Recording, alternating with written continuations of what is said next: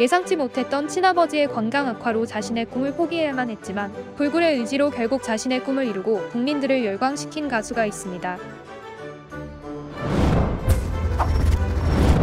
초등학교 2학년 때 담임 선생님의 권유를 받아 KBS 전국 어린이 동요대회에 출전해 제주시 최우 수상 및 전국 장려상을 수상하면서 노래에 재능이 있다는 사실을 알았다고 합니다. 이후 주위에서 성악을 배울 것을 권유받았으나 준비 비용이 많이 드는 성악을 배우기엔 가정 형편이 좋지 않아 판소리를 공부하게 되었다고 하죠. 초등학교 4학년 때 제주시 주최로 인간문화제 초청 강연에 참석해 무형문화제 판소리 홍보가 예능고이자 김순자 선생을 만났고 그녀의 문화생이 돼 주 3회씩 배를 타고 목포를 오가며 판소리를 배우기 시작했습니다. 김순자 밑에서 탄탄히 실력을 쌓던 양지은은 서울 전국국악 경연대회 판소리 부분 우수상, 2006년 목사고을, 나주 전국국악 경연대회 에서 대상, 이후 2009년엔 전남대 국악과 수석 입학까지 마치게 되죠. 양지은은 대학부를 섭렵하고 목포 판소리 학생 전국대회 최우수상까지 받았습니다. 승승장구하던 그녀가 21살일 때 위기가 찾아왔습니다. 2010년 아버지가 당뇨 합병증 판정을 받아 시한부 선고 판정을 받았는데 이 때문에 자신의 왼쪽 신장을 기증하게 되었죠.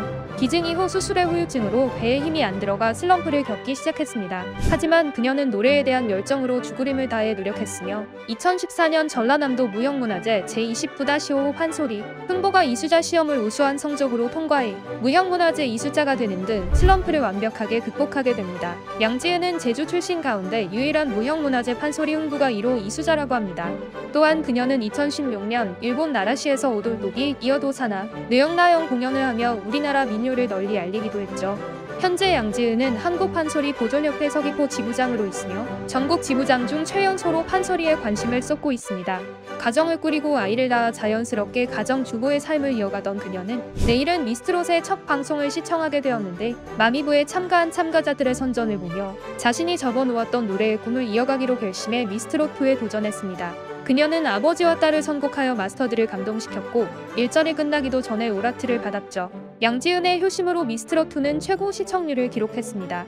미스트롯2에서 양지은은 제주커제주커라는 별명을 갖고 있는데요.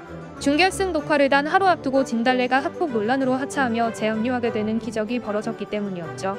재합류 후 뛰어난 실력으로 결승전에 진출한 양지은은 자신의 소리개과 닮은 이유로 강진의 노래 붓을 선택하여 인생곡으로 불렀고 결국 홍지윤을 제치고 우승을 차지하게 됩니다. 1위 될 거머쥔 양지은은 아버지께 신장 이식을 한 걸 후회한 적도 있지만 이렇게 무대를 보여드릴 수 있어서 정말 행복하다. 남편과 아이들에게도 참 고맙고 사랑한다. 라고 소감을 밝히기도 했습니다. 뛰어난 실력과 비주얼로 트로트계의 핵심으로 자리 잡은 양지은이 앞으로 어떤 활약을 이어갈지 관심이 쏠리고 있습니다.